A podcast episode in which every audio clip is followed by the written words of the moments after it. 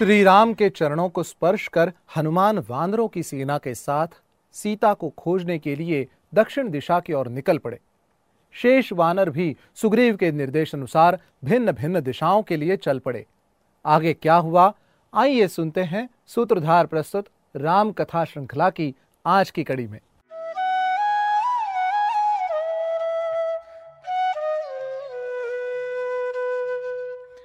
समस्त वानर जानकी की खोज में भूख, प्यास से व्याकुल होकर घूम रहे थे तो उन्हें एक गुफा दिखाई पड़ी।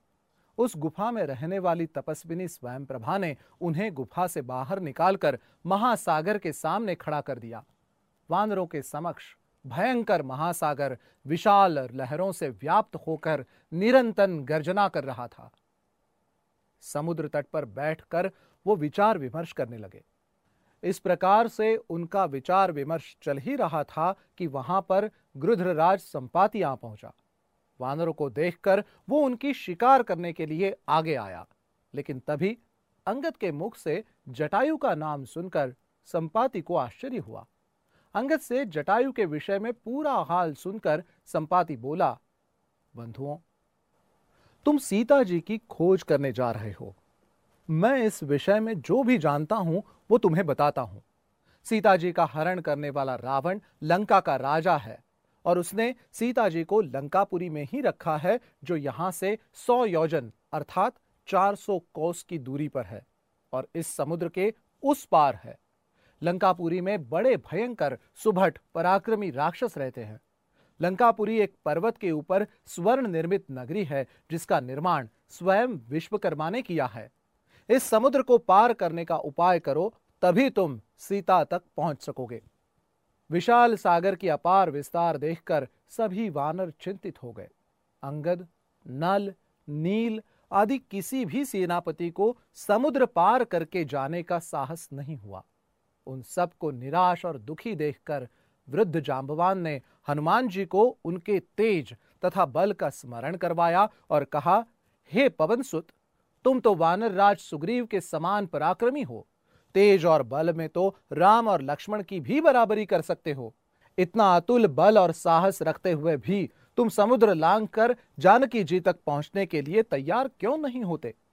तुम्हें तो समुद्र या लंका में मृत्यु का भी भय नहीं है, क्योंकि तुम्हें देवराज इंद्र से इच्छा मृत्यु का वर प्राप्त है।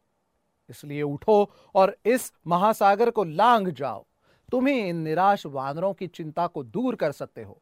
मैं जानता हूँ इस कार्य को केवल तुम और अंगद दो ही व्यक्ति कर सकते हो, पर अंगद अभिबालक है। यदि वो चूक गया और उसकी मृत्यु हो गई तो सब लोग सुग्रीव पर कलंक लगाएँगे और कहेंगे कि अपने राज्य को निष्कंटक बनाने के लिए उसने अपने भतीजे को मरवा डाला। यदि मैं वृद्धावस्था के कारण दुर्बल न हो गया होता तो सबसे पहले मैं समुद्र लांगता इसलिए हे वीर, अपनी शक्ति को समझो और समुद्र लांघने को तत्पर हो जाओ।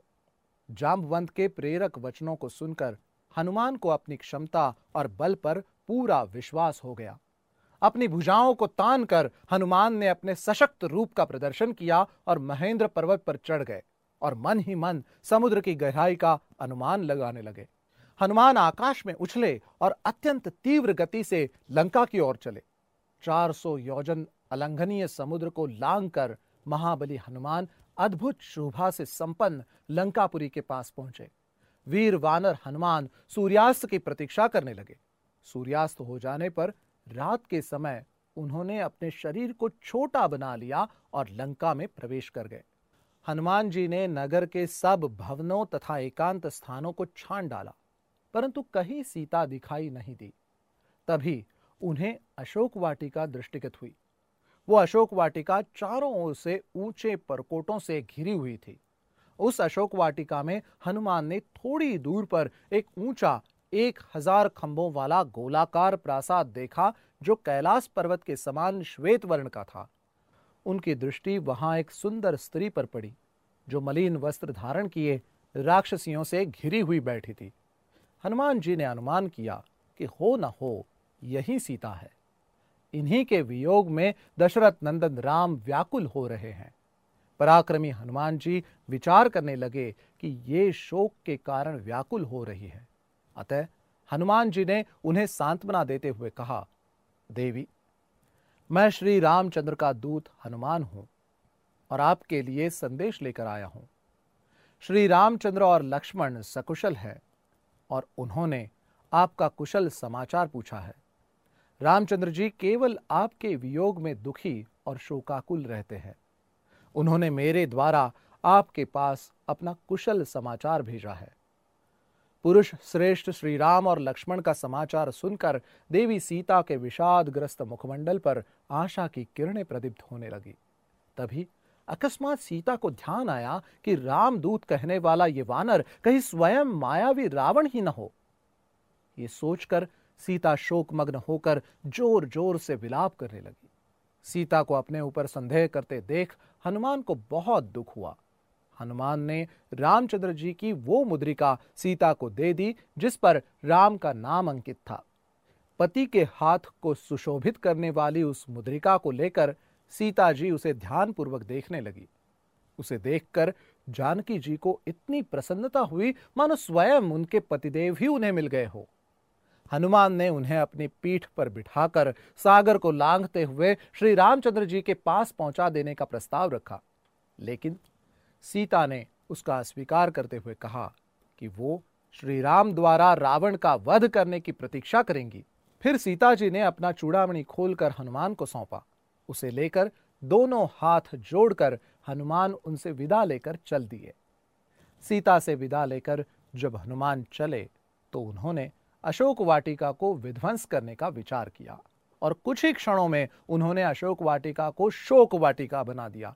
अशोक वाटिका के विध्वंस का समाचार सुनकर रावण क्रोध से जल उठा। उसने तत्काल अपने अनुचरों को उस दुष्ट वानर को पकड़ने की आज्ञा दी।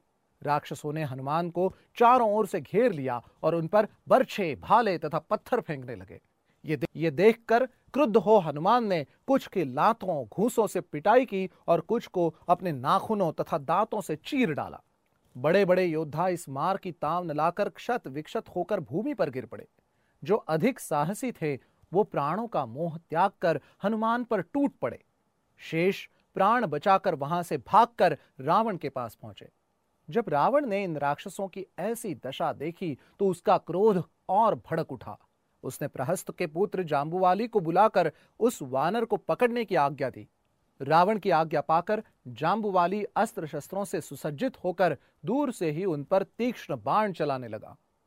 जब कुछ बाण पवनपुत्र के शरीर को छेदने लगे और हनुमान के शरीर से रक्तधारा प्रवाहित होने लगी तो उन्हें बहुत क्रोध आया और उन्होंने लोहे के मुसल से प्रहस्त के पुत्र जाम्बुवाली का वध कर दिया।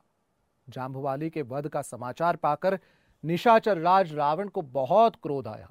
उसने सात मंत्रिपुत्रों और पाँच बड़े बड़े नायकों को हनुमान को बंदी बनाने की आज्ञा दी। सातों मंत्रिपुत्र और पाँच नायक नाना प्रकार के शस्त्रास्त्रों से सुसज्जित एक विशाल सेना लेकर अशोक वाटिका की ओर चल पड़े।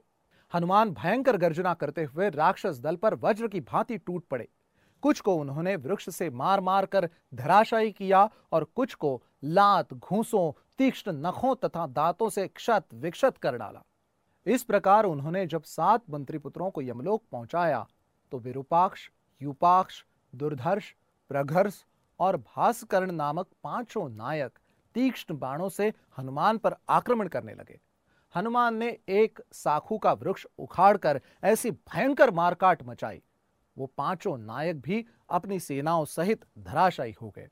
कुछ राक्षस अपने प्राण बचाकर बेतहाशा दौड़ते हुए रावण के दरबार में पहुँच गए और वहाँ जाकर उसे सब योद्धाओं के मारे जाने का समाचार दिया। इतने पराक्रमी नायकों तथा विशाल सेना के विनाश का समाचार सुनने पर उसे बड़ा आश्चर्य और क्रोध हुआ। उसने अपने वीर पुत्र अक्षय कुमार को एक विशाल सेना के साथ अशोक वाटिका में भेज दिया। हनुमान ने उसे भी अमलोक भेज दिया। जब रावण ने अपने प्यारे पुत्र अक्षय कुमार की मृत्यु का समाचार सुना तो उसके क्रोध का अंत न रहा। उसने अत्यंत कुपित होकर अपने परम पराक्रमी पुत्र मेघनाथ को बुलाकर उस वानर को मृत्युदंड देने की आज्ञा दी। परम पराक्रमी मेघनाथ ने ब्रह्मास्त्र छोड़ा और उससे हनुमान को बाँध लिया। फिर उन्हें घसीटता हुआ रावण के दरबार में वो पहुँचा। हनुमान रावण के भव्य दरबार को देखने लगे। रावण का ऐश्वर्य अद्भुत था। समस्त लोगों को रुलाने वाला महाबाहु रावण, भूरी आँखों वाले हनुमान को समक्ष इस प्रकार निर्भय खड़ा देखकर रोष से भर गया और क्रुद्ध होकर अपने महामंत्री प्रहस्त से बोला, अमात्य, इस दुरात्मा से पूछो कि यह कहाँ से आया है? इसे किसने भेजा है? सीता से यह क्यों वार्तालाप कर रहा था? अशोक वाटिका को इसने क्यों नष्ट किया? इसने किस उद्देश्य से राक्षसों को मारा? मेरे इस दुर्जय पूरी में इसके आगमन का प्रयोजन क्या है? शांत भाव से हनुमान ने स्वयं का परिचय करवाया तथा वहाँ आने का उद्देश्य भी बताया। हनुमान के नीति युक्त वचन सुनकर रावण का सर्वांग क्रोध से जल उठा। उसने अपने सेवकों को आज्ञा दी, इस वानर का वध कर डालो। लेकिन वहाँ उपस्थित विभीषण ने रावण को रोकते हुए कहा कि दूत का वध करना नीति तथा धर्म के अनुसार अनुचित है। उचित अनुचित का विचार करके दूत के योग्य किसी अन्य दंड का विधान करने का सुझाव भी दिया। विभीषण की बात पर विचार करने के पश्चात रावण ने हनुमान की पूछ जलाने की आज्ञा दी। रावण की आज्ञा पाते ही राक्षसों ने हनुमान की पूंछ को रूई और पुराने कपड़ों से लपेटकर उस पर बहुत सारा तेल डालकर आग लगा दी।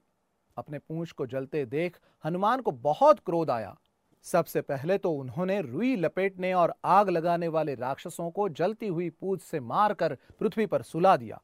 फिर वो जलती हुई पूंछ के साथ लंका की ऊँची ऊँची अट्टालिकाओं पर चढ़ गए और विचरण करने लगे। घूमते घूमते वायु के समान बलवान और महान वेगशाली हनुमान उछलकर प्रहस्त के महल पर जा पहुँचे और उसमें आग लगाकर महापार्श्व के घर पर कूद गए तथा उसमें भी कालाग्नि की ज्वाला को फैला दिया।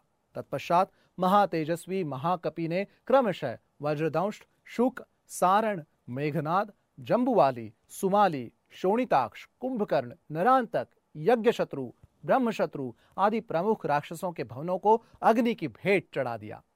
इस भयंकर ज्वाला में सहस्रों राक्षस जल गए और उनके जले अधजले शरीरों से भयंकर दुर्गंध फैलने लगी। संपूर्ण लंकापुरी में केवल एक भवन ऐसा था जो अग्नि के प्रकोप से सुरक्षित था, और वो था नीतिवान विभीषण का प्रासाद। लंका को भस्मीभूत करने के पश्चात वे पुनः अशोक वाटिका में सीता के पास पहुँचे। जनक नंदिनी से विदा लेकर तीव्र वेग से विशाल सागर को पार करते हुए हनुमान वापस सागर के उस तट पर जा पहुँचे, जहाँ असंख्य वानर जाम्बवंत और अंगत के साथ उनकी प्रतीक्षा कर रहे थे। रावण की लंका तो हनुमान ने जला डाली। अब रावण को उसके पाप कर्म की सजा देने का समय आ चुका था। इस ईश्वरीय कार्य को पूरा करने में एक कठिन समस्या थी। वानर सेना द्वारा समुद्र को लांघना। श्रीराम सहित उनके साथी और पूरी वानर सेना ने समुद्र पर सेतु बंधन का कठिन कार्य कैसे पूरा किया, ये जानने के लिए देखिए सूत्रधार प्रस्तुत श्री राम कथा श्रृंखला की अगली कड़ी।